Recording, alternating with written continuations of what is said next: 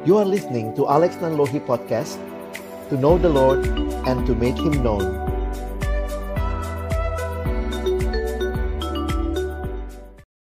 Bapa di dalam surga kami bersyukur buat kesempatan kembali boleh belajar akan kebenaran firman-Mu. Kami akan membuka firman-Mu.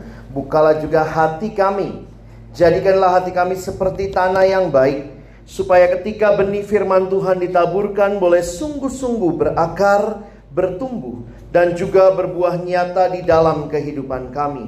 Berkati hambamu yang menyampaikan dan setiap kami yang mendengarkan. Tuhan tolonglah kami semua. Agar kami bukan hanya menjadi pendengar-pendengar firman yang setia. Tapi mampukan dengan kuasa dari rohmu yang kudus. Kami dimampukan menjadi pelaku-pelaku firman-Mu di dalam hidup kami. Bersabdalah ya Tuhan kami umatmu sedia mendengarnya di dalam satu nama yang kudus, nama yang berkuasa. Nama Tuhan kami Yesus Kristus. Kami menyerahkan pemberitaan firman-Mu. Amin. Shalom. Selamat pagi. Oh, udah siang ya. Pagi menjelang siang. Baik, teman-teman yang dikasihi Tuhan, hari ini kita akan bicara tentang tinggalkan berhala. Saya ingin mengajak nanti teman-teman belajar lebih dalam lagi. Uh, kita bicara tentang berhala itu dulu, dan sesudah itu nanti kita lanjutkan bagaimana meninggalkan berhala. Kenapa ini jadi penting? Salah satu yang memberikan insight yang dalam bagi sejarah adalah opung kalian opung Martin Luther. Jadi sebenarnya ini satu pokok pengajaran yang seharusnya kalau saudara dari gereja-gereja Lutheran bisa mendalaminya dan ini apa yang disampaikan Martin Luther. Kita bicara gantian ya. Memang agak panas, mohon jangan banyak bergerak ya supaya bisa udah panas kalian pakai baju hitam lagi ya karena mau foto ya. Jadi santai ya. Martin Luther mengatakan apa itu dosa. Dia mengajak orang melihat lebih dalam daripada sekedar dosa. Di dalam tulisan-tulisannya Martin Luther menggali tentang berhala. Jadi dia mengatakan berhala itu adalah sin beneath the sin. Dosa yang ada di bawahnya dosa. Jadi kalau kita lihat misalnya ya, apa tindakan dosa? Maka Martin Luther melihat jangan cuma lihat tindakannya. Itu yang kelihatan di permukaan. Tapi mesti cari apa penyebabnya yang di dalam. Jadi itu yang saya mau tolong teman-teman pahami penjelasan Martin Luther. Saya akan coba tolong melalui beberapa slide di depan. Nah, mari kita mulai dulu dengan manusia, kita sebagai manusia yang menerima hukum dari Allah. Perhatikan salah satu hukum yang diberikan. Mari kita buka uh, baca sama-sama ya. Ada di Keluaran 20 ayat 3. Satu dua ya. Jangan ada padamu Allah lain di hadapanku. Allah memberikan perintah ini kepada Israel ketika mereka dibawa Allah keluar dari Mesir menuju ke tanah Kanaan. Nah, saya mau ajak kita mengerti kenapa ini jadi hukum pertama. Kemarin kita sudah belajar manusia adalah gambar Allah. Sekarang abang tanya begini. Allah ciptakan manusia. Pertama kali Allah menciptakan manusia, manusia dicipta untuk siapa?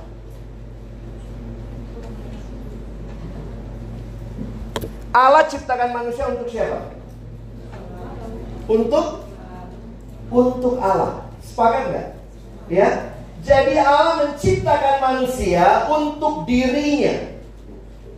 Nah ini jadi satu hal yang menarik di dalam kekristenan Karena kita bicara Allah menciptakan manusia bagi dirinya. Jadi kalau teman-teman perhatikan Maka manusia itu sebagai makhluk yang diciptakan oleh Allah untuk dirinya Manusia itu adalah seharusnya makhluk yang menyembah Allah. Jadi teman-teman pernah nonton Minion nggak?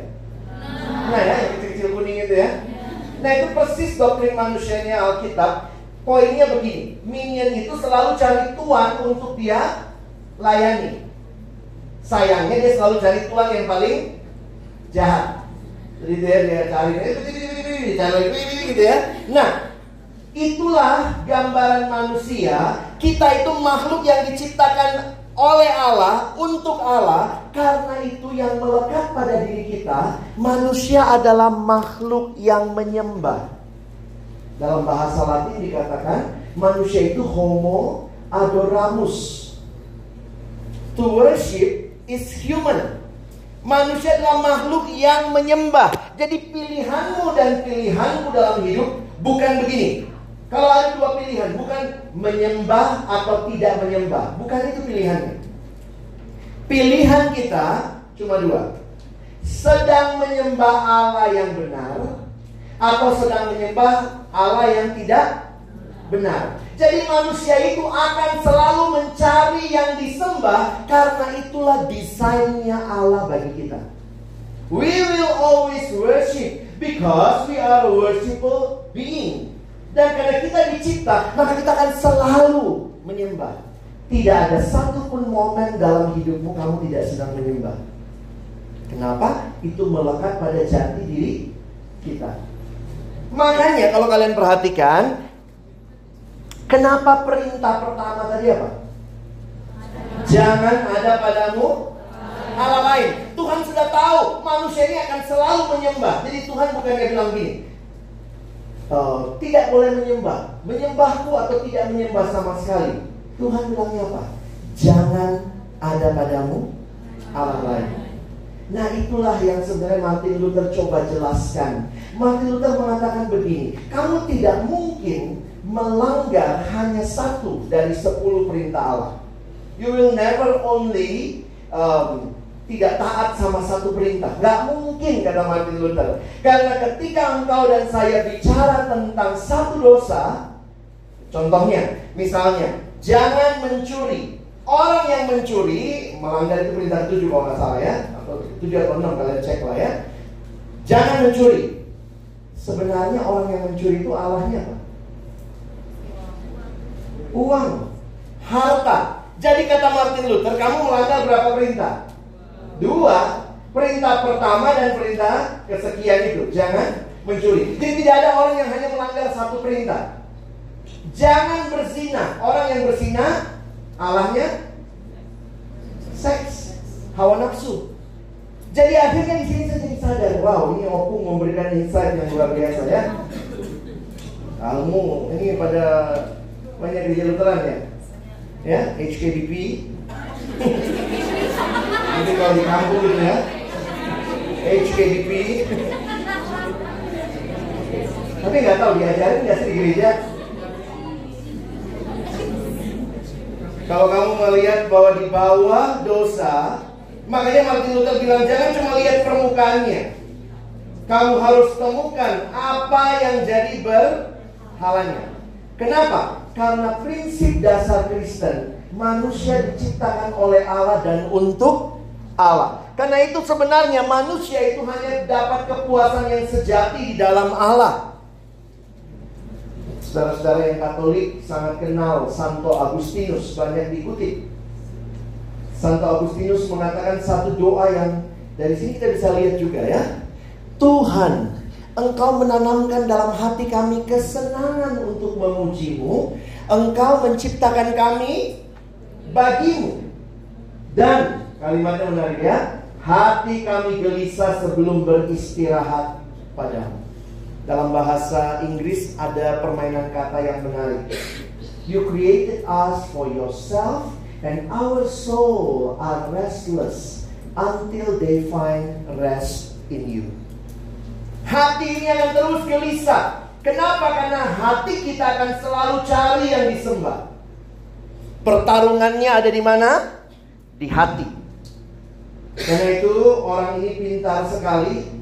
Kalian mungkin kenalnya cuma di rumus-rumus ya. Tapi sayangnya dia cuma bukan cuma tulis rumus ya. Dia dianggap salah satu teolog juga. Ini orang pintar yang takut Tuhan. Kita baca kalimatnya ya. Satu dua ya. Hati manusia biar kecil.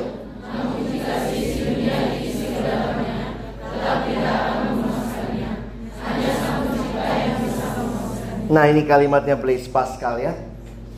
Manusia cuma dalam hatinya hanya Allah yang bisa memuaskan. Seisi dunia ditaruh ke dalamnya nggak tetap tidak akan bisa memuaskan. Karena itu pertarungan kita adalah pertarungan dengan berhala. Ya.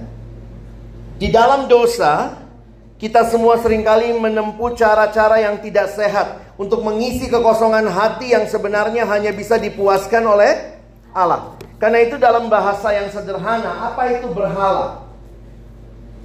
siapa pun atau apa pun yang menggantikan posisi Allah sebagai yang terutama di dalam hidup kita, itu disebut sebagai berhala. Karena itu perhatikan baik-baik teman-teman ya. Berhala itu tidak selamanya hal yang buruk. Kadang-kadang kita pikir berhala maaf hanya patung lah, hanya jimat. Tapi sebenarnya berhala itu bisa siapa saja, bisa apa saja selain Tuhan. Tadi bisa harta, bisa seks, bisa hawa nafsu, dan itu semua disebut sebagai berhala. Berhala itu, kata Timothy Keller, kalimatnya menarik. Berhala berarti mengubah sesuatu yang baik menjadi yang terutama. Tadi kita nyanyi ya. Yang terutama di dalam hidup ini, apa yang terutama? meninggikan nama Tuhan begitu ya. Pertanyaan saya begini, apakah ada hal-hal yang baik kamu alami dalam hidup? Banyak ya. Tapi kalau hal yang baik itu kau jadikan utama, itu jadi berhala. Uang baik nggak? Hah? Ada yang butuh duit? Ada anak remaja datang sama saya. Kak Alex bener ya, kata Alkitab, akar segala kejahatan adalah uang. Bilang, hei kalau baca Alkitab baik-baik. Akar segala kejahatan bukan uang, tapi cinta uang. Bukan uangnya. Alkitab netral sama uang. Uang itu hal yang baik. Saya bilang kalau nggak suka uangnya kasih saya. Masih banyak pelayanan butuh dibiayai. Jadi kalau kalian perhatikan, ketika kita menjadikan uang yang baik itu jadi yang terutama, langsung jadi berhala. Biarlah hal yang baik tetap hal yang baik.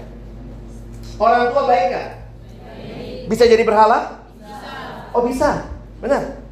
Ada satu anak datang sama saya habis saya khotbah, kata abang tadi nggak boleh ya kita nyontek. Iya nggak boleh. Ada di firman Tuhan, iya firman Tuhan kan jangan berbohong, memang nggak ada kata nyonteknya ya. Nggak ada tuh nyontek. Kok kata mamaku boleh? Eh, siapa mamamu? Katanya kenapa kata mama? Dia mau balik mau Kata abang nggak boleh, kata mamaku boleh. Dia bilang, kenapa mamamu bilang begitu? Jadi mamanya bilang begini, bapak itu pensiun akhir tahun ini. Nggak mau tahu ya nak, pokoknya semester depan harus lulus. Karena nggak ada lagi biaya kita. Harus lulus. Nyontek pun nggak apa-apa, yang penting lulus. Jadi dia bilang kan, dia mau membandingkan kayaknya. Abang kan bukan mamaku, mamaku yang melahirkan aku. Mama itu kan wakil Tuhan. Sedang, hei hati-hati, mungkin yang terjadi kau bukan sedang menghormati orang tuamu, kamu sedang memberhalakan orang tua. Boleh gak gak taat sama orang tua? Hmm. Boleh gak? Ih, suka-suka mulai ya. Nah, boleh gak gak taat sama orang tua? Boleh? Iya? Boleh gak taat, gak taat sama orang tua? Boleh kalau kalau orang tua menyuruh kamu melakukan yang tidak sesuai firman Tuhan. Jadi kalau kalian perhatikan di dalam Alkitab ada dua kata yang dipakai untuk hubungan dengan orang tua. Kata yang pertama adalah hormati. Yang kedua, taati. Nah, menarik salah satu bagian di dalam taati, perhatikan di Efesus misalnya, taatilah orang tuamu di dalam Tuhan. Jadi kalau ada Tuhan, ada orang tua, beda perintahnya antara Tuhan sama orang tua, mesti taat sama yang mana? Tuhan. Tuhan dong. Misalnya mau pulang kampung terus mamamu, ayo nak, kita bunuh anak tetangga. Mesti taat ya? Hah? Enggak. Jadi boleh nggak nggak taat sama orang tua? Boleh. Asal kalau itu tidak sesuai dengan tapi banyak kan nasihat mamamu, bapakmu bagus, kau nggak taat. Saya harap hari ini jangan pulang, oh kata Bang Alex boleh nggak taat sama orang tua. Dengar penjelasan utuh. Kalau orang tua tidak taat sama Allah, pilih. Pilih ketaatan kepada Allah. Tapi kalau orang tua taat sama Allah, Jangan sombong, ah mama nih. Kadang-kadang kita orang tua biarlah jadi yang baik. Jadi saya bilang sama dia, dek tetap tidak boleh nyontek. Nah kalimat kedua atau kata kedua yang harus kita pakai hormatilah. Menariknya begini teman-teman. Perhatikan kata hormatilah. Di dalam kata hormatilah tidak ada embel-embel. Sorry, saya harus katakan ini ya. Dalam hal ketaatan kepada orang tua kamu punya pilihan. Dalam hal menghormati tidak ada pilihan. Sekali dia namanya orang tua, bagianmu hormati. Mau bapakmu bisa dipertanggungjawabkan Bapak yang baik atau tidak Mamamu mama yang baik atau tidak Mereka orang tua yang baik atau tidak Bagian kita dalam firman Tuhan Hormati. Tidak ada yang gagal. Tapi dalam ketaatan kamu punya pilihan. Bapakku tidak mencerminkan Tuhan. Hormati. Nggak usah taati. Tapi hormati. Kadang-kadang kita jadinya kebalik ya. Sekali nggak hormat langsung nggak taat juga. Apa pun yang dia bilang nggak peduli sama. Karena saya mikir biarlah hal yang baik tetap jadi hal yang baik. Jangan hal baik dijadikan yang terutama. Kenapa kita jadi terutama? Kayak berhala. Beberapa alumni sudah umur perempuan belum menikah, akhirnya menikah sembarangan. Waktu ditanya kenapa, ia mau membahagiakan mama, bapak, Kenapa orang tua kadang-kadang gitu ya, ayo menikah anak siapa aja lah gitu ya. Sudah berapa umurmu gitu. Kadang-kadang saya sedih loh. Dan itu banyak anak PMK begitu. Banyak maksudnya begini, dulu punya standar tinggi teman hidup. Makin tua, makin senior, nggak dapat-dapat, akhirnya standar diturunkan. Sampai akhirnya apa? Menikah demi orang tua. Saya pikir apa orang tua Tuhan? Oh, hati-hati loh. Menyenangkan orang tua satu hal, tapi jangan menjadikan dia berhala. Oke? Okay? Pacar baik nggak? Baik. Langsung ya. Dia coba tungguin bahagia. Pacar baik, baik. Pacar bisa jadi berhala? Bisa. Bisa. Saya pernah lihat tuh tulisannya. Pacar yang baik titik dua mengikuti semua perintahnya menjauhi semua larangannya. Itu pacar apa Tuhan? Itu sebenarnya ya. Oh pacarnya bilang nggak usah ke gereja, ya nggak usah lah gitu. Hati-hati. Ada yang sangat takut kehilangan pacar. Sudah jelas pacarnya tidak kudus. Tahu dipegang-pegang, digrepek-grepek, mau aja.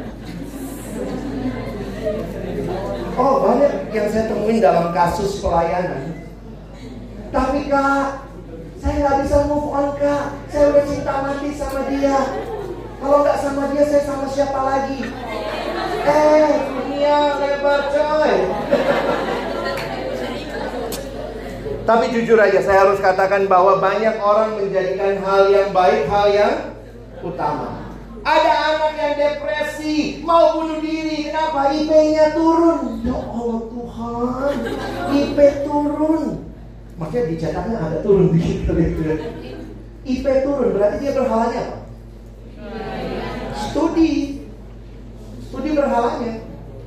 Saudara ingat ya, studi itu baik, jangan jadi berhala.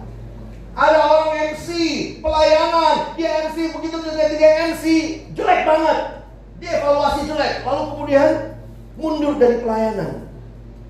Berhalanya pelayanan yang baik bisa jadi berhala. Oh, many things in our life bisa jadi berhala. Dan itu pertarungannya di mana? Kyle Idleman dalam buku God, Gods at War ilah-ilah dalam peperangan. Dia menggambarkan semua berhala itu lagi berjuang merebut hati kita. Karena itu dia bilang the battlefield of the gods is your heart. John Calvin bahkan mengatakan sebenarnya hati kita ini factory of idols. Karena memang kita selalu akan menyembah, maka selalu hati kita akan mencari yang disembah. Sayangnya manusia tidak mau menyembah Allah, manusia menyembah yang bukan Allah. Hal-hal baik yang Allah kasih dijadikan hal utama. Kadang-kadang gitu ya. Kita lupa siapa pemberi berkatnya. Kita cuma suka berkatnya. Siapa yang kasih duit? Uang? Tuhan. Mama ya. Tuhan lewat mama. Siapa yang kasih orang tua? Tuhan. Tapi kita lupa Tuhannya, kita memberhalakan orang tuanya. Itu bisa terjadi, ya. Nah, karena itu Alkitab bicara banyak soal hati. Amsal 4 ayat 23. Yuk baca. Satu dua ya. Jagalah hatimu dengan segala kewaspadaan. Karena dari situlah Yeremia 17. Satu dua ya. Hatinya sudah membantu. Hati-hati dengan hati. Ngeri ya. Apa masalah utama dalam banyak hal? Bahasa Inggris kasih kalimat yang menarik. What is the heart of the problem? The heart of the problem is the problem of the heart. ya. Akar masalah adalah masalah hati itu biblical. Karena Alkitab berkata, kecenderungan hatimu sedang menyembah Allah atau yang bukan Allah. Karena itu kalau kalian studi mendalam tentang berhala, sebenarnya sangat banyak di dalam Alkitab tentang berhala. Alkitab bukan hanya ngomong dosa. Kenapa? Karena dosa itu di permukaan. Alkitab ngomong yang lebih dasar yaitu berhala. Kalau kita cuma selesaikan yang di atas, yang di permukaan, maka jangan heran akan muncul lagi bentuk-bentuk dosa yang lain karena akarnya tidak diselesaikan. Abang kasih contoh, saya layani seorang anak yang berhalanya adalah ini berhala yang kita lihat mungkin bukan bentuk apa tapi dia berhalanya penerimaan. Jadi seorang anak berhalanya penerimaan, kenapa? Itu terjadi dalam kondisi keluarga juga. Dari masa lalu, keluarga selalu membandingkan dia dengan yang lain, lalu kemudian dia tumbuh jadi anak yang selalu mau cari pengakuan, selalu mau cari penerimaan, dan akhirnya di rumah selalu berusaha memberi yang terbaik dalam studi. Karena kalau bagus studinya, orang tuanya puji dia. Dan kalau dipuji dia merasa dia dapat penerimaan. Jadi sebenarnya dia mencari penerimaan. Kalaupun kita hanya menyelesaikan hubungannya dengan orang tua, dia bilang soalnya kalau di rumah kak, kasih ini, ini sembilan. Orang tua ngomong, kok nggak sepuluh? Itu juga orang tua yang salah didik dia. Jadi orang tuanya membuat dia selalu harus the best, tapi kemudian dia cari penerimaan. Dia paling takut pulang kalau nilainya sembilan setengah. Mendingan katanya jauh sekalian jadi nggak sakit hati. Kalau sembilan, kenapa nggak sepuluh? Orang tua berpikir itu mungkin mendorong semangat belajar tapi bikin anak depresi. Kalaupun kita bereskan dengan orang tua, eh ternyata karena akarnya tidak dibereskan muncul lagi dalam pelayanan. Ternyata dalam pelayanan selalu yang dia tunggu kalau habis pelayanan apa? Evaluasi. Karena di situlah dia akan dapat penerimaan atau penolakan. Dia akan tunggu. Hmm, ayo gimana tadi MC-nya? Hmm, cepetan, ayo ngomong. Ini bagus tadi MC-nya. Hmm, puji terus, puji terus. Puji diri hal lupa. Ya? Jadi poin saya adalah banyak orang karena tidak selesai akarnya muncul di keluarga, muncul di pelayanan, di dalam persahabatan juga muncul. Selalu berusaha supaya dapat penerimaan. Jadi yang diselesaikan bukan cuma relasi luarnya teman-teman. Harusnya akarnya. Oke? Karena itu saya pikir jelas sekali Tuhan bilang jangan ada padamu Allah lain. Teman-teman gimana sih sikap kita sama berhala? Bagaimana sikap kita sama berhala? Sebenarnya itu adalah sikap kita kepada Allah. Kalau kita punya Allah yang benar, akan kita apain Allah itu? Kalian akan ngapain? Kalau kalau disebut kalian uh, menyembah Allah, apa yang akan kamu nikmati? Gak kebayang ya mencintai Allah itu kayak apa? Saya kasih gambarannya ya. Orang yang menyembah berhala, dia akan mengasihi berhalanya, dia akan menyembahnya, melayaninya, bahkan memperoleh makna dari padanya. Kalau berhala mau uang, maka harga dirimu tergantung berapa banyak uang yang kamu punya. Kalau berhala bukan berhala, kalau Allahmu cuma Allah, maka bisa ngomong ya, sekalipun dagingku dan ah, hatiku habis lenyap hanya Tuhanlah milikku. Gampang gak ya ngomong begitu ya? Apakah yang kamu mau dalam hidup ini hanya Allah saja?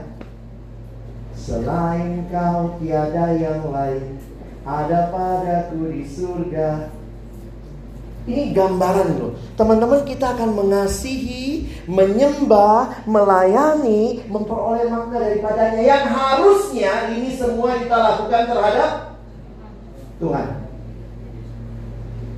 Makanya ada yang bilang gini sama saya, iya ya kak. Gampang jatuh cinta. Yang sulit itu bangun cinta. Oke? Okay? ya? Gimana rasanya mencintai orang yang sama terus menerus? Susah ya? Kalian generasi Korea sih ya. Teman-teman perhatikan, istilah perjanjian lama dipakai istilah berhala.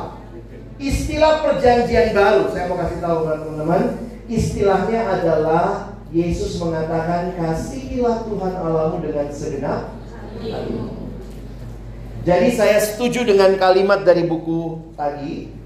To worship is human.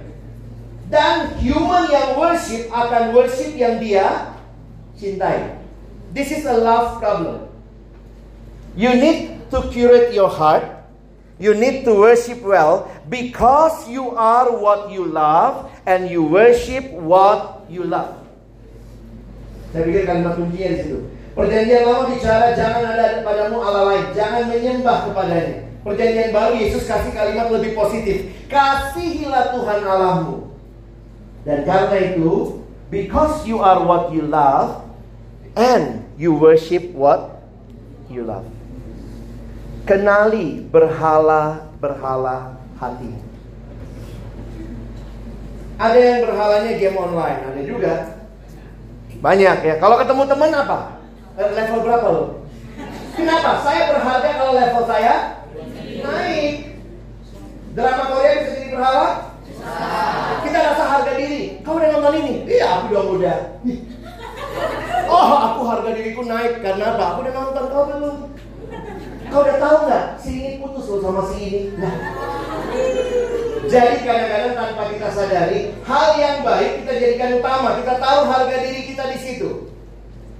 Kemarin kita bicara soal postingan, Kak Triawan bicara postingan, like. Kita cari like. Kenapa? Seolah-olah harga diri kita karena tergantung berapa banyak like.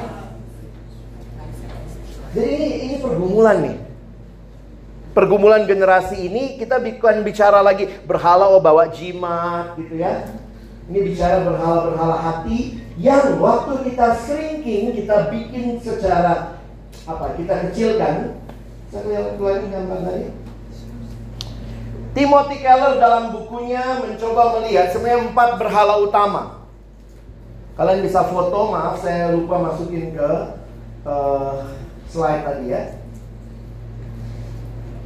Oke, okay. bisa full screen. Ada empat berhala utama. Jadi begini, penjelasannya Timothy Keller katakan begini. Kita mungkin akan selalu berhadapan dengan semua hal ini tapi perhatikan ada hal yang kita lemah. Misalnya, kalau kamu dalam hidup mencari kuasa, maunya sukses, menang gitu ya, maka mimpi terburukmu adalah penghinaan. Nanti bisa dalam kelompok kalian bisa share ya. Aku kayaknya kuasa sama penerimaan deh. Ada sih kenyamanan tapi nggak sekuat kuasa dan penerimaan. Jadi tidak ada orang yang cuma punya satu. Kita pasti punya salah satu atau salah empat. Ya. Pasti ada salah satunya. Kenyamanan, kontrol. Dan ini lihat, mimpi terburukmu. Makanya ada yang nanya, apa yang paling kau takutkan dalam hidup? Aduh, aku paling takut kali kalau nggak naik, nggak lulus semester, nggak lulus kuliah. Nah, dicari. Kenapa takut? Karena kalau begitu nanti aku tidak membahagiakan orang tuaku. Oh, berarti mungkin kamu masalah benar penerimaan. Kalau demikian, maka paling takut penolakan. Orang di sekitarmu akan merasa tercekik karena kamu udah puji aku, puji aku, ayo terus, puji aku, terima aku, terima aku. Cekek kau. Masalah emosimu pengecut. Tapi aku gak berani ngomong bang. Aku gak berani bilang gitu sama orang tua aku. Tapi aku takut kali kalau mereka nolak aku. Hmm, pengecut. Ada yang masalahnya penerimaan, kenyamanan. Dalam cinta-cintaan banyak yang saya tangani begini. Aku gak bisa move on bang, gimana lagi? Siapa lagi yang mau sama aku? Begitu kamu merendahkan dirimu banget gitu. Coba dia yang terima aku. Waduh, Tuhan juga terima kau deh, tapi tak kelihatan. Ya iya sih. Jadi memang banyak pergumulan kita begitu ya. Maka orang di sekeliling Anda merasa dilupakan. Masalah emosi Anda bosan. Jadi kalian bisa lihat lah. Bisa bisa lihat dari sini. Kenapa ya bang? Belakangan ini aku marah. Oh mungkin masalahmu kuasa. Ada anak yang mau. Aku nggak suka kali dosen ini. Kenapa sih ganti-ganti jadwal? Kenapa? Karena kau mungkin masalah utamamu semua harus ke dalam kontrolmu. Jadwal dosen itu pun aku yang kontrol. Orang-orang seperti itu tidak suka ketidakpastian. Iya. Padahal dalam hidup banyak ketidakpastian. banyak. Masalah kita yang tidak suka ketidakpastian, mungkin kamu berhalanya kontrol. Uh, uh, sorry, kontrol ini ya. Ini masalah ketidakpastian. Saya setelah ngerti diagram ini, saya dengan adik-adik KTB banyak diskusi. Apa sih masalah kita? Yang semuanya sebenarnya itu kita terima dalam Yesus ya. Siapa harusnya yang pegang kuasa hidup kita? Tuhan. Masalah penerimaan, siapa yang terima kita? Pertanyaan saya begini, nilaimu bagus, nilaimu jelek, Tuhan tetap terima? Tetap terima, tapi bukan berarti kalau itu jelek aja bang. Engkau menerimaku dengan sepenuhnya. Walau dunia melihat rupa Dunia begitu kan? Ih cantik, ih jelek. Kalau jelek gak diterima, buang, bunuh. Matikan Kalau cantik, cakep, bagus. Itulah dunia. Tapi Tuhan terima kita. Ya Nanti coba diskusi Nanti kalian coba lihat lah ya Saya harus katakan ini pergumulan seumur Kenapa? Karena mencintai Tuhan pun adalah perjalanan seumur hidup. Dan setiap kali kita mau mencintai Tuhan, berhala ini terus menggerogoti hidup kita. Dan teman-teman dan saya harus berjuang untuk melewatinya. Lihat kalimat ini ya. Eh sorry, boleh balik ke slide. Maaf.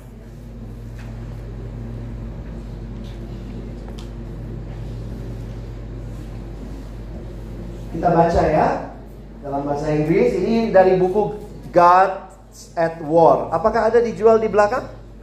Oh lagi nggak bawa ya buku Gods at War ya. Tapi itu ada dari perkantas. Yuk baca sama-sama. Satu dua ya. What you are searching for and chasing after reveals the God that is winning the war in your heart. Apa yang kau cari, apa yang kau kejar, itu menyatakan Allahmu yang mana. Yuk baca lagi. Satu dua ya. Idolatry isn't just one of many sins. Rather, it is the one great sin that all others come from. There are a hundred million different symptoms, but the issue is always idolatry. Yang menarik kalimatnya ya. Gejalanya di atas bisa banyak. Tapi sebenarnya masalah utamanya kira-kira empat hal yang tadi. Tergantung buku yang kalian pakai ya.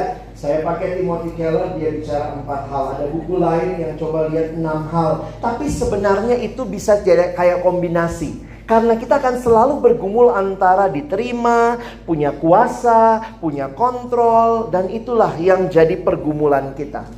Kemarin kita udah bicara ya, dosa itu adalah apa yang kau lakukan ketika hatimu tidak puas dengan Allah. Dosa mencari kepuasan di luar Tuhan. Kalimat ini bagi saya jadi menarik ya. Coba bayangkan apa yang terjadi kalau Allah saja ditolak. Satu-satunya pribadi yang bisa kasih kepuasan, kita tolak. Itu gilanya luar biasa. Kau pikir yang bisa kasih kepuasan pornografi? Kau tolak Allah, kau terima pornografi. Itu sama menolak pribadi yang dapat memberi kepuasan sejati. Itu gambarannya. Billy Graham katakan, ketika manusia menggantikan Allah dengan ciptaan, manusia bagaikan menukar emas dengan pasir. Makanya di Taman Eden, ketika Adam dan Hawa menolak Allah, itu ngeri. Menolak satu-satunya pribadi yang bisa kasih kepuasan dan merasa yang lain bisa kasih kepuasan. Makin kau cari kepuasan di luar Tuhan seperti ini. Kayak orang kehausan, makin minum air laut makin haus. Mau coba besok di Singaraja ke, ke pantai minum. Waktu lagi haus ya minum. Uh, kayak begitulah ya. Makanya kalau orang tidak mau datang sama Tuhan, saya pikir tidak ada kesembuhan untuk kekosongan hatimu. Dan ini jadi hal yang mengerikan. Saya masuk lebih jauh, kita baca satu dua ya. Berhala-berhala ini membawa kita kepada kecanduan atau ketergantungan. Seringkali dalam situasi yang sulit akan nyata hal yang apa yang menjadi berhala kita. Memang waktu situasi sulitlah ketahuan, oh ini toh berhalaku. Saya layani seorang anak yang kecanduan pornografi. Teman-teman tahu nggak ya, kalau kita kecanduan sesuatu, kita memberhalakan sesuatu, kita sudah masuk lebih dalam mencintai sesuatu, itu ada polanya. Nah ini dipelajari oleh satu buku seorang teolog bernama James K. Smith. James K. Smith mencoba melihat bahwa everything in life is worship. Seperti tadi ya, semua hal adalah worship. Nah, kalau worship, maka itu biasanya katanya dia pasti ada liturginya. Nah, jangan bingung, ah, liturgi. Liturgi itu sama lah ya, teman-teman kan kalau kita masuk gereja ada liturgi ya. Semua gereja pasti punya liturgi.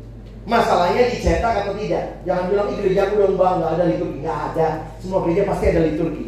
Ada nggak gereja begitu masuk lalu penutup? itu namanya liturgi. Walaupun kalau tidak printed, tidak ditulis, oh gereja kami uh, flow aja pak, flow pun ada liturginya. Nggak ada gereja begitu masuk persembahan. Gereja matre itu. Jadi kan di, diapakan dulu baru tak persembahan gitu ya. Nah, dia coba lihat begini. Perhatikan kalau kalian masuk ke dalam keterikatan dengan berhala, maka perhatikan liturgimu. Nah ini caranya buat kalian bisa coba melihat dirimu dan menolong apa yang harus kamu waspadai. Saya waktu ketemu anak, ya bukan ketemu anak ini telepon, dia kuliah di Jogja. Jadi saya habis pimpin game di Jogja, dia telepon, Kales tolong saya. Saya nggak tahu dia di Jogja. Jadi saya, dia bilang, Kak tolong doakan saya. Saya jatuh terus dalam pornografi. Laki-laki, mahasiswa. Saya bilang, oke, okay, uh, saya saya mikir karena saya pikir dia di Jakarta ya, jadi saya bilang, oke okay, kita ketemu yuk, kita ngobrol-ngobrol. Iya kak, tapi gimana ya saya di Jogja, ya ampun bilang dari tadi kayak gitu ya, ongkos mahal. Lalu saya pakai teori itu, saya tanya sama dia, boleh tahu nggak? Menarik juga pertanyaan saya, boleh tahu nggak? Kamu biasanya jatuh jam berapa? Kakak kok nanya jamnya? saya bilang soalnya secara teori itu ada liturginya. Karena you worship something. Kalau worship something ada persembahannya, ada liturginya. Terus dia bilang, iya juga ya kak. Saya biasanya jatuh di kira-kira jam 3 sore. Jadi kalau kalian perhatikan, di dalam kecanduan, di dalam menyembah sesuatu, ketika itu menjadi sesuatu yang kebiasaan, maka ada liturginya. Memang tidak selamanya jamnya sama, tapi bisa jadi situasinya. Saya bilang boleh tahu, kenapa jam-jam 3? Iya kak, biasanya kosan sepi. Oh, jadi kau beribadah pornografi pada waktu suasananya apa? Kosan sepi. Pernah nggak jatuh di hari lain dengan suasana yang sama? Iya juga sih kak. Pernah juga minggu karena sepi. Saya bilang, kenapa kau jatuhnya jam segitu? Apa yang kau lakukan sebelumnya? Apa persiapan ibadahmu? uh, saat teduhnya jam berapa? Nanti lagu pertama? Oh, ternyata benar loh. Dia bilang, iya kak, saya selesai kuliah kira-kira jam 1 Internet kampus yang kencang saya download sampai jam 2 Saya pulang ke kosan kira-kira jam 3 nonton masturbasi Selesai, nyesel. Anak PMK kan, ada nyeselnya. Aduh Tuhan, apa yang kau lakukan? Aku hapus kak.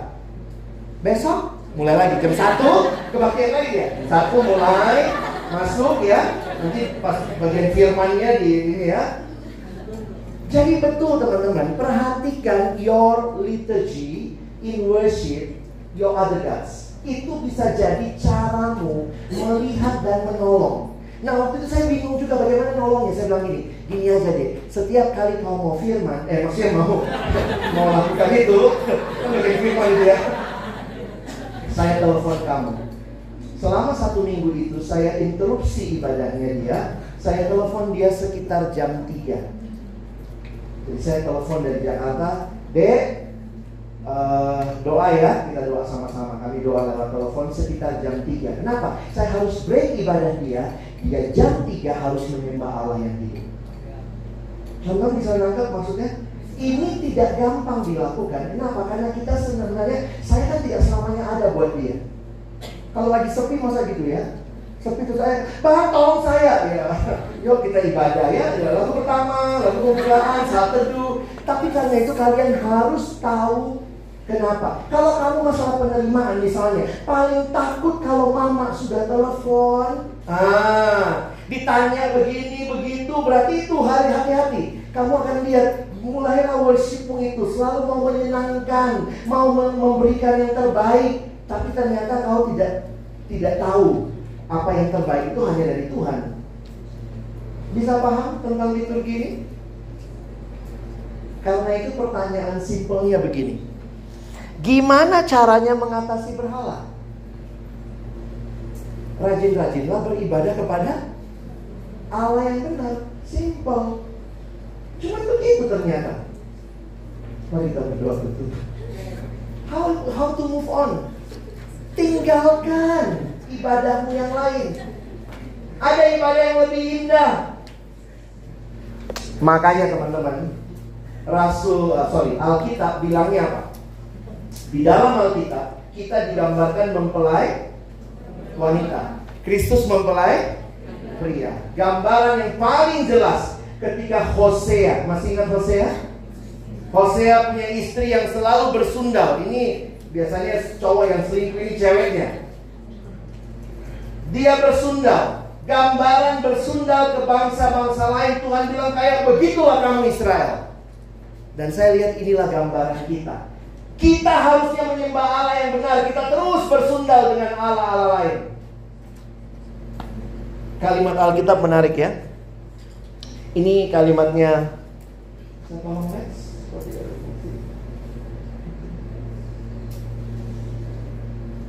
Tolong aja deh itu.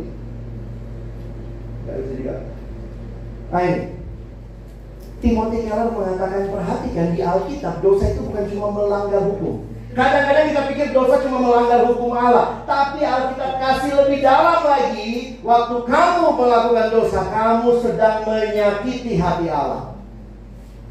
Makanya kalimat ini menarik ya. Jangan ada padamu Allah lain. Kenapa? Hosea. Umatku sama seperti istrimu itu. Mereka tidak setia. Terjemahan biasa, terjemahan biak baru mengatakan bersundal hebat kepadaku dan meninggalkan aku.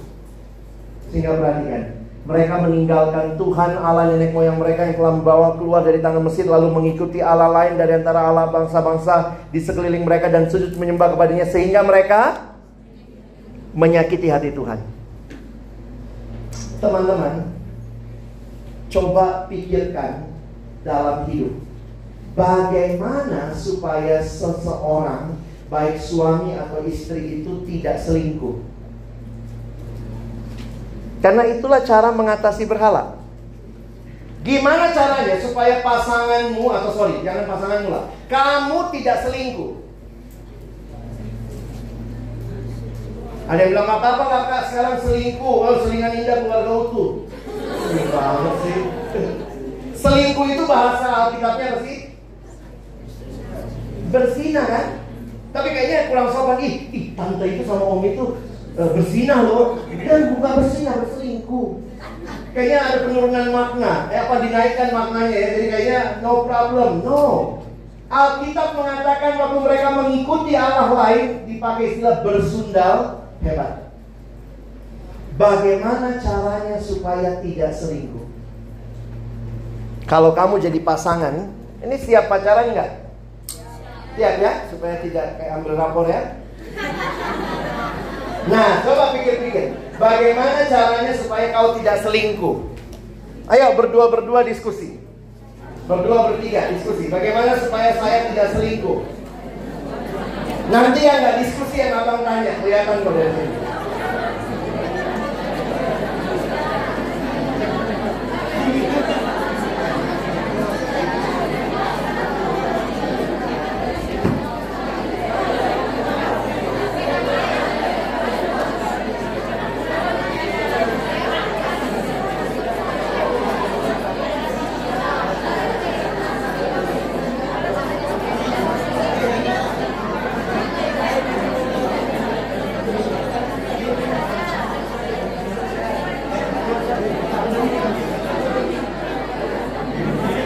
Oke. Cukup. Baik, saya minta tolong silakan teman-teman yang mungkin merasa saya potensi selingkuh nih kak. Oke, silakan. Boleh keras aja ya, kalau usah pakai mic ya, biar nggak lama. Apa yang harus kamu perjuangkan supaya kamu nggak selingkuh? Jangan pacaran. Jangan pacaran. Itu bukan. Itu berarti mau selibat ya? Tidak dihitung. Silakan angkat tangan. Dengerin. Oh ini om aja kalau orang ngomong nggak didengar.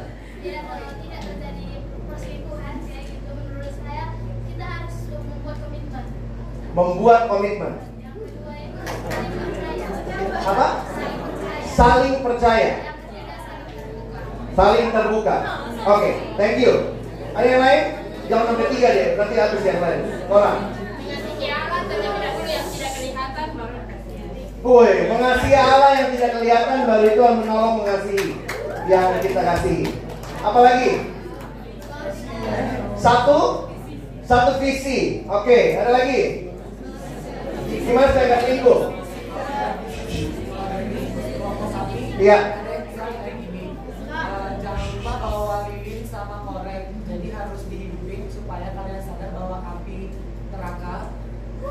Api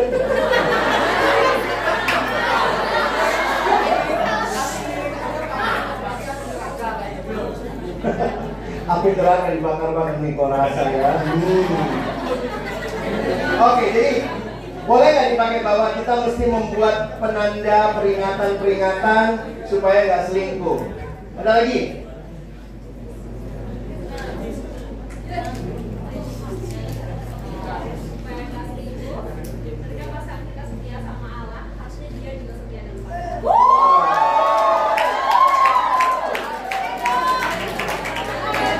Yang kalian sebutkan tadi masih terlalu klise.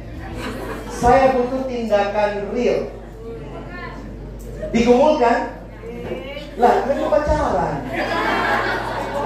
Atau gini deh, saya kasih bayangan begini. Bayangkan istrinya orang. Istri orang beginilah saya lah ya. Gimana caranya supaya saya tidak selingkuh? Saling menikmati. Saling menikmati. Oke. Okay. Saya harus yakin istri saya nikmat gitu.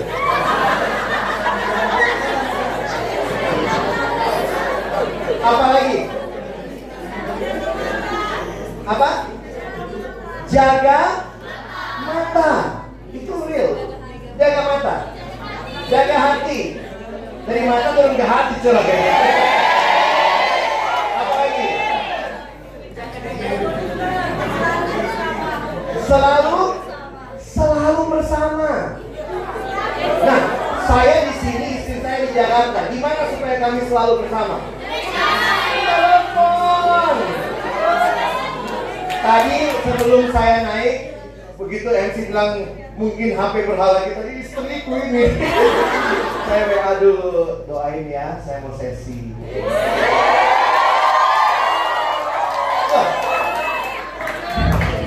Selalu mesti meyakini, thank you soal nikmat-nikmat tadi walaupun intervensi apa ya. Saya harus meyakini bahwa dengan istri saya itu lebih indah dibanding dengan istri orang. Ya, ayo, ayo real lagi, yang real. Komunikasi. Kalau ketemu sama istri biarpun diranjang gitu ya, perlu ngobrol. Jadi kalau kita tiap hari sama dia tapi nggak ngobrol gimana? Nggak ada feelnya. Nah karena ini saya suka ingatkan ya, yang namanya bangun cinta itu sangat-sangat sulit. Bukan cuma sulit, bahasa Inggrisnya sulai.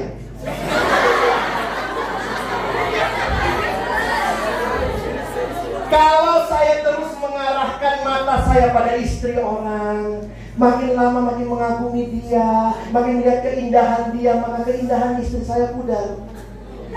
Tapi kalau saya makin lihat istri saya, makin cinta sama dia, makin mengasihi dia, komunikasi sama dia, dia tahu saya, saya tahu dia, maka istri orang pudar. Jadi sebenarnya caranya mengatasi berhala gimana? Cintai Tuhan sungguh-sungguh komunikasi dengan dia. Kalian yang jawab tadi. Baca Alkitabnya nggak? Aduh, firmannya. Jadi akhirnya setelah saya mengerti ini, apa tujuan saya baca Alkitab? Membangun cinta. Apa tujuan saya ke gereja? Membangun cinta. Kenapa kalau saya tidak bangun cinta saya kepada Tuhan Pasti Tuhan-Tuhan yang lain Yang siap merebut hati saya Sedang mengintai Kasihi aku Kasihi aku jadi kalau saya tulis di sini ya, bagaimana menggantikan berhala yang kita cintai, yang kita sembah dan kita layani, gantikan dengan yang sesungguhnya. Makanya masalah berhala itu masalah di mana kau tahu cintamu. Di Yesus atau berhala? Orang yang main gitar, berapa kali gitar ini mesti di stand? Mau main, stand. Dong dong dong dong dong karena di apa ya di HP sekarang ya mintanya dong dong dong dong dong dong dong dong dong dong dong dong dong Mau main di stand lagi, mau main di stand lagi. Supaya cinta saya kepada Tuhan terus tidak fals, mesti rajin di stand. Baca lagi Alkitabnya, komunikasi. Bayangkan kalau saya punya handphone tapi nggak pernah calling istri saya, calling istri orang. Ngeri. Bayangkan punya Alkitab tidak dibuka. Mau bangun cinta? Nggak mungkin. Kau pikir bagaimana cara mencintai Tuhan? Ah, gini. Itu sama dengan saya mencintai istri saya dengan cara gosok-gosok HP. Oh, I love you. Pandangin fotonya tapi nggak mau ngomong. Makanya cinta sama Tuhan bukan seberapa besar foto Yesus di dompetmu. No. Ada mahasiswa bilang, ya kak, saya pakai kalung salib ya. Thank you tadi masalah lilin-lilin. Itu kan simbol. Kadang-kadang itu mengingatkan ya. Iya ya, saya milik Tuhan nih. Ada satu orang di lacinya ada paku besar. Kenapa? Dia selalu mengingatkan. Yesus sudah mati bagiku. Tangannya dipaku. Saya tidak mau korupsi. Di laci kantornya ada. Itu uh, reminder-reminder saya kadang posting foto sama istri saya supaya apa? Supaya berhala lain tahu saya mencintai istri saya. Karena orang bilang ya abang mesra banget sih. Saya bilang kemesraan harus ditunjukkan karena sudah menikah. Kalau belum menikah jangan sosok mesra. Kenapa? Karena banyak yang tidak menikah sekarang menunjukkan kemesraan.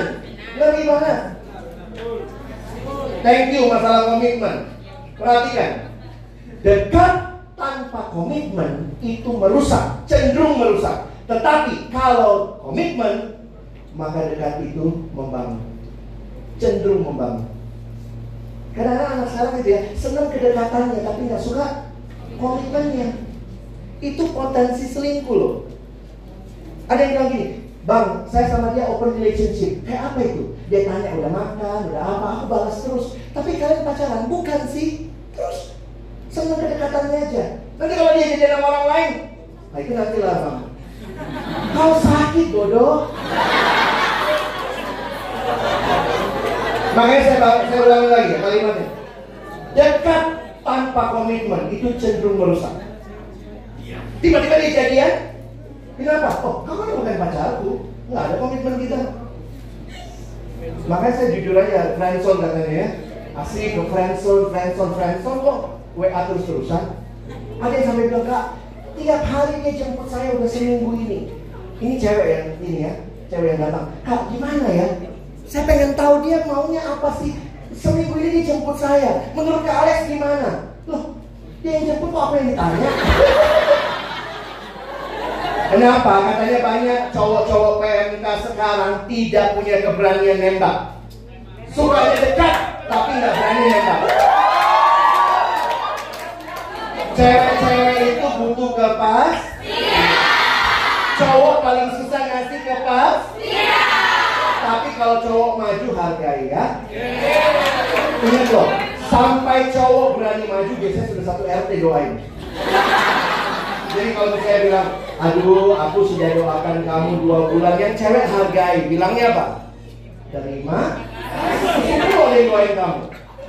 Jangan bilang, eh ngecek kau itu ada kaca besar di depan itu lihat matamu itu. Jangan begitulah. Ya, cewek hargai cowok yang menyatakan cinta. Kalau dia, kalau kamu pun nggak suka, mungkin minta waktu. Oke, makasih bang, saya doain dulu minggu depan kita ketemu maaf bang dulu ya nggak apa-apa kan yang cowok juga jadi cowok harus siap di tolak jangan begitu Oh, maaf. Oh, sorry. Oh, jadi jadi pelawak bercanda loh. Cowoknya nggak siap ditolak gitu ya. Jangan.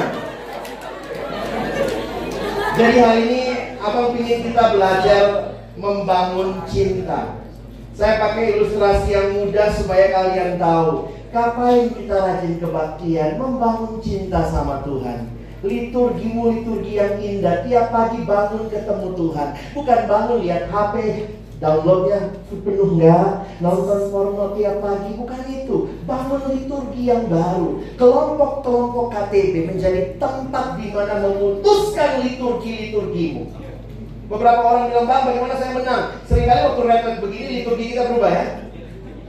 Bangun pagi langsung saat teduh. Biasanya di rumah bangun pagi langsung tidur lagi. Ah, jadi memang beberapa orang secara teman-teman yang Katolik sering kali untuk memutus rantai kebiasaan itu retret jadi kunci. Cuma retretnya bisa ada yang satu minggu. Bayangkan kalau tiap hari begitu sudah kamu lakukan, itu waktu pulang mau porno lagi agak susah karena sudah ada kebiasaan yang baru. Tapi akhirnya kita sadar ini liturginya harus diubah. Jadi kalau kita biasakan itu bangun cinta sama Tuhan, Alkitab dibuka, dibaca, direnungkan. Mungkin ada simbol-simbol. Saya pikir sih simbol tidak tidak tidak masalah selain se, sejauh tidak disembah kan? Saya punya foto istri saya di dompet saya yang tipis begitu ya istilah tipis ya tapi itu reminder beberapa orang tuh begitu buka ini langsung foto istrinya foto pacarnya. Kenapa? Itu mengingatkan. Kalau begitu buka pacar orang kan ngeri juga kau ya.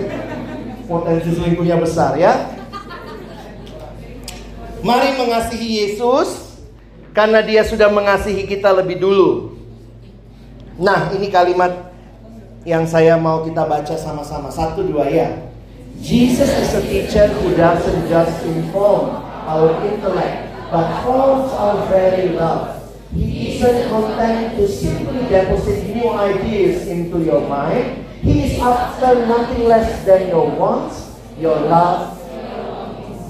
Saya pikir yang penting bukan retretnya ini. Kalian di sini ambil komitmen, tapi pulangnya bangun cinta nggak? seorang bernama Dawson Trotman membuat gambar ini. Dia bilang hidup orang Kristen yang taat itu seperti roda. Roda itu yang muter mananya? Porosnya. maka di pusat hidup harus ada Kristus. Terima Yesus dalam hidup. Tapi tidak berhenti sampai di situ. Ada dua macam jari-jari. Satu yang vertikal, satu yang horizontal. Bagaimana yang vertikal? Hubungan dengan Allah. Yang horizontal hubungan dengan sesama. Bangun cinta melalui semua itu. Saya bicara sama Tuhan namanya do doa. Tuhan bicara sama saya melalui firman. Makanya dari kecil kita udah tahu bagaimana bertumbuh adik-adik. Baca kitab suci, doa tiap hari kalau mau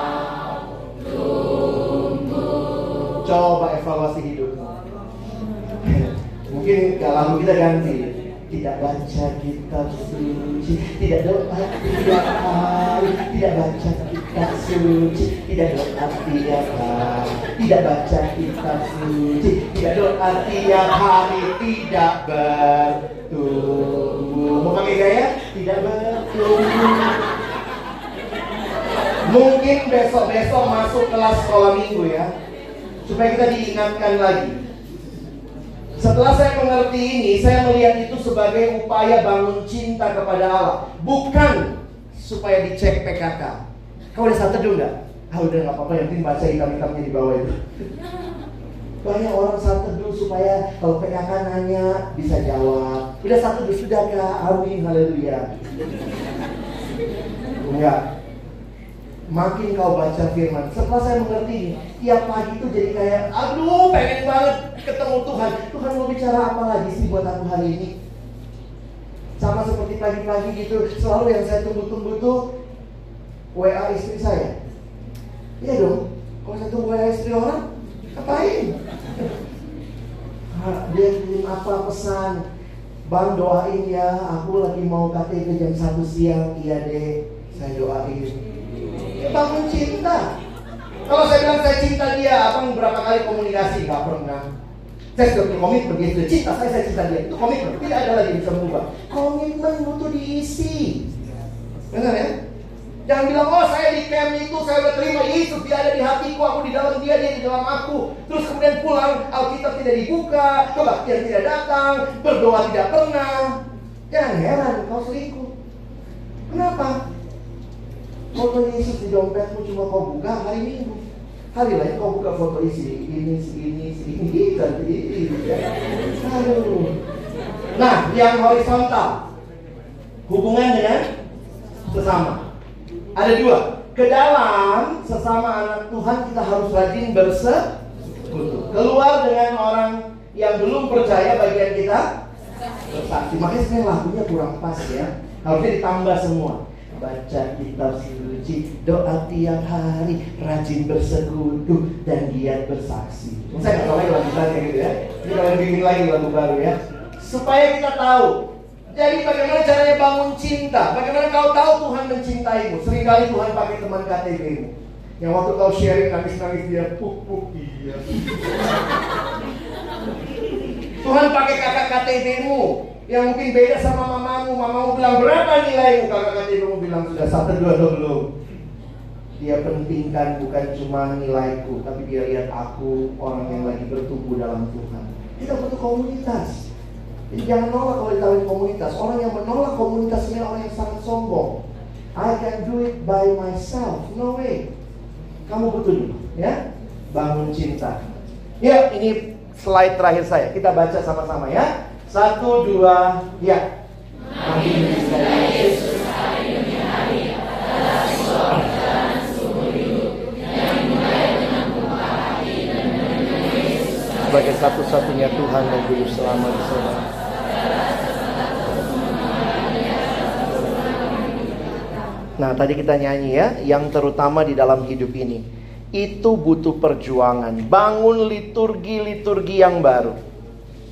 Orang-orang yang kalau ke gereja suka terlambat, bangun kebiasaan yang baru. Tidur lebih awal malamnya. Saya berapa kali gitu ya, Tuhan saya mau saat teduh nih, saya mau nikmati Tuhan tiap pagi. Maka komitmen saya, liturgi pagi saya adalah buka renungan harian. Karena itu download apps-nya. Jangan begitu buka, yang kita lihat, Ih, apa sih jam 3 subuh kok miss call misalnya gitu ya. Kita mesti biasakan diri. Makanya kalau lihat beberapa bapak gereja ada yang pakai istilah begini, no Bible, no breakfast. Saya membiasakan diri juga ya. Jadi baca Alkitab lalu breakfast. Jadi membiasakan. Kalau saya breakfast dulu, belum baca Alkitab, saya akan merasa loh. Saya mau belajar cinta Yesus dan itu mesti dibangun, dibangun dengan disiplin, terus menerus menggunakan setiap hal yang ada. Nah kiranya Tuhan menolong teman-teman makin cinta dia. Mari kita berdoa.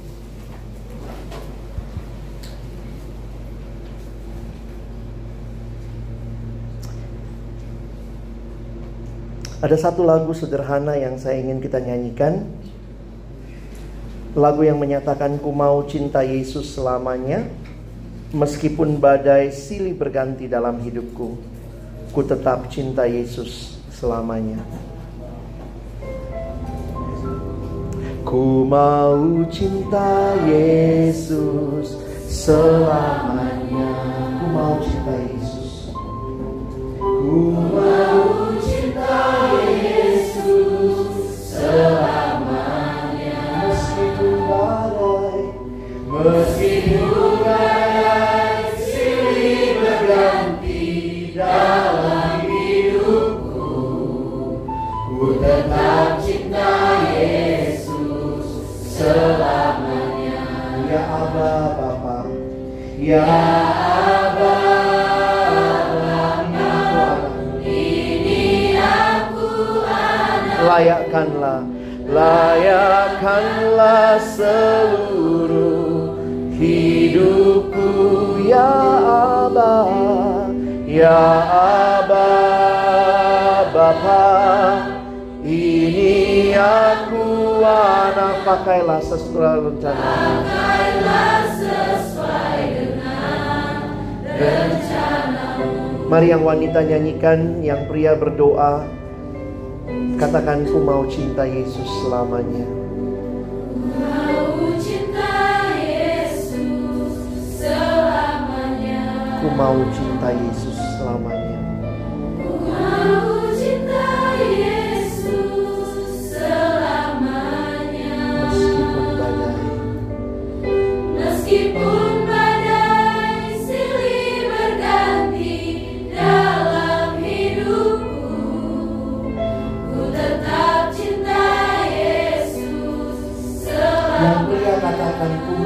Cinta Yesus. Wanita berdoa, ku mau cinta Yesus selamanya. Dengarkan kerinduan kami Tuhan. Ku mau cinta Yesus selamanya meskipun badai meskipun badai silih berganti dalam hidupku ku tetap cinta Yesus.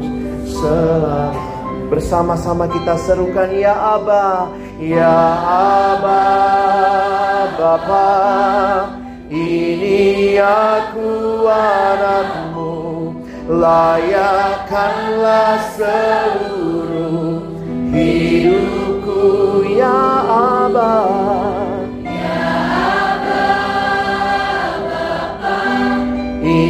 aku anakmu Pakailah sesuai dengan rencanamu. Waktu sekali lagi kita naikkan lagu ini. Kalau ada adik-adikku yang sungguh-sungguh mau bangun cintamu kepada Tuhan Saya minta waktu nyanyikan lagu ini dengan hati yang terarah kepada Tuhan. Kalau kau siap, mari berdiri di hadapan Tuhan. Kalau kau rasa Tuhan masih sulit buat saya Saya tidak mengerti apa yang sebenarnya sedang terjadi Bisa tetap duduk Tapi kalau Tuhan gerakkan kamu Kau mau bangun cintamu melalui ibadah-ibadah yang ada, melalui saat teduhmu secara pribadi, melalui hidupmu yang mau belajar cinta Tuhan, meskipun begitu banyak kesulitan. Waktu kita nyanyikan lagu ini sekali lagi, saya mohon dengan hormat berdiri jika engkau siap mencintai Tuhan. Ku mau cinta Yesus Selamanya. Kalau Tuhan gerakkan kamu, kau siap Tuhan aku mau mengasihi. Mau Silakan cinta berdiri. Yesus selamanya. Katakan Tuhan meskipun badai Meskipun badai silih berganti dalam hidupku Ku tetap cinta Yesus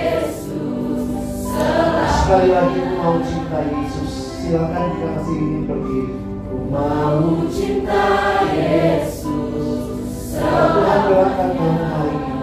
Kau katakan Tuhan aku mau kasih engkau.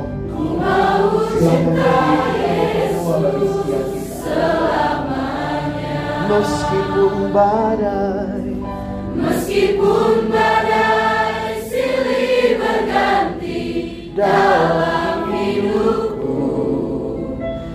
tetap cinta Yesus selamanya. Kita serukan ya Aba Bapa.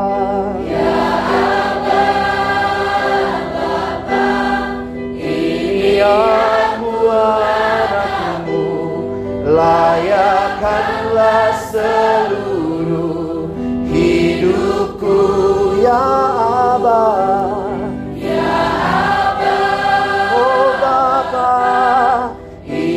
aku anakmu Pakailah sesuai dengan rencana. Pakailah sesuai rencanamu. Pakailah sesuai dengan Pakailah sesuai rencanamu ya Tuhan. Pakailah sesuai dengan rencanamu